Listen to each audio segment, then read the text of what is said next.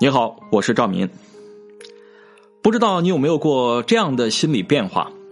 如果你是一个销售，看到部门的同事呢，刚刚月初就开了一个大单，再看看自己的业绩排名呢，就会生出一种非常沮丧的情绪。啊，我都这么努力了，怎么还是没有结果？如果你是一个新媒体运营，看到别人写出爆款文章，再看看自己的作品少的可怜的点击量，恨不得把人家的脑袋装进自己的脑子里。你总是觉得自己不如别人啊，有的时候会发出质疑：是因为我不配拥有现在的一切吗？这种情绪放在感情里也是一样的。刚开始谈恋爱，你总是想把自己最好的一面展现出来啊，随着时间的推移，又开始担心。哎，实际上我没有最初表现出来的那么有趣，没有那么好的性格，比较容易情绪化，没有那么的好看。万一他嫌弃了，不接受我，不爱我了怎么办？有多少人就是因为害怕另一半的失望，害怕对方不再爱自己，于是选择先封闭起自己的心，逃避沟通，甚至率先在爱情当中转身离开的。不过，我希望你记住下面这句话，真的很重要。不论你是什么样子，你都值得拥有一段好的感情，值得自爱和被爱。还记得上期节目当中我讲到心理地位这个概念吗？如果不记得，可以翻回去听一听哈。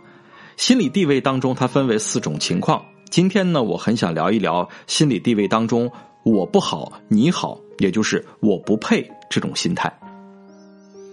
不论工作还是感情出现问题，有相当多的人都是因为长时间把自己处在我不配的状态里，也就是长时间的觉得我不好而别人好。很显然，这是一种自卑和怯懦，也是对自己的漠视，漠视了自己身上的特质和优势，漠视了自己的独特性。之所以我们的节目叫高情商恋爱实用课。是因为高情商，它不仅仅代表着会说得体的话，还必然包含了能否接纳自己和别人的情绪能力，这才是我最想传达的观点。接下来呢，我就简单说一说怎么摆脱“我不配”这种心态，改变共分为三步走。第一步，解决问题的第一步就是承认它的存在，坦然的承认我确实怕自己配不上。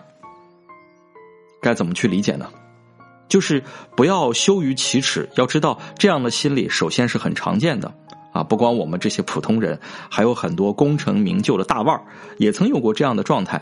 比方说，致力于美国黑人平权运动的米歇尔·奥巴马，就是奥巴马的夫人；再比如穿普拉塔的女魔头的主演啊，凭借多部优秀电影斩获三次奥斯卡影后的梅丽尔·斯特里普。履历这么漂亮的人物都会有这样的心态，你还怕什么呢？有这样一个道理，希望你能够明白：如果赚钱背后的动机是恐惧，如果追求情感的动机是恐惧和空虚，那么挫折和恶性循环就不会离开你。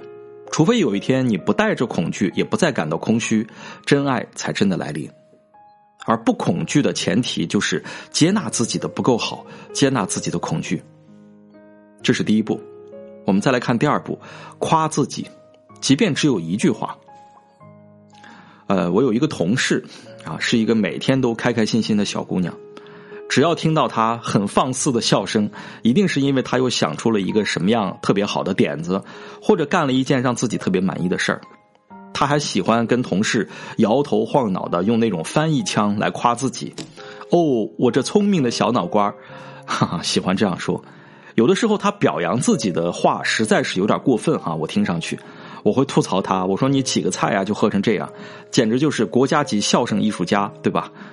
话虽这么说，但是我却打心眼里喜欢他认可自己的样子，自信又天真啊，我甚至都会受到他的感染。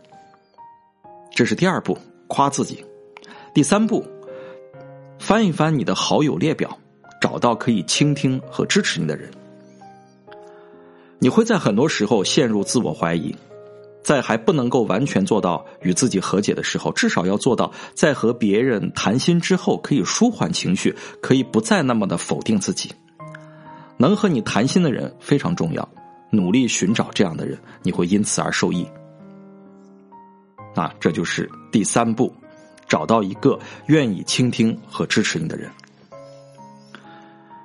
或许是传统教育的原因吧，我们从小被要求谦虚，不要骄傲自满，因为满招损，谦受益嘛。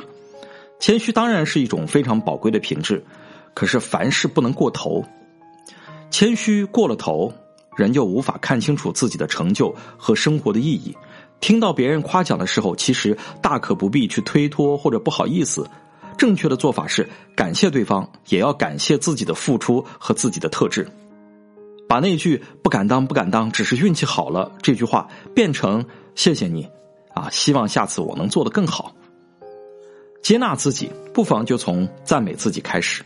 比方说，今天下班特别早。啊，那就夸夸自己。哎呀，你看我今天效率可真是高，工作能力第一名。比方说今天的口红颜色特别好看，也不要吝啬啊，夸一夸自己眼光好啊，夸这两百块钱花的值，对吧？比方说今天的衣服特别合身啊，也不要客气，夸一夸自己网购小能手是吧？看模特图就能够脑补的能力，简直是无人能及啊！接纳自己。自然也就相信自己值得被爱了，啊，在这个基础上获得高情商的能力，又有什么可难的呢？当然，如果你想快一点的克服“我不够好”这个心魔，现在可以添加我的助理咨询师贝贝的微信“恋爱成长零三零”啊，恋爱成长的全拼后面是零三零，让他帮你做一个初步的判断，匹配老师，帮你从根本上找到自卑的原因，让你成为更好的自己。我是赵明。我们下周继续聊。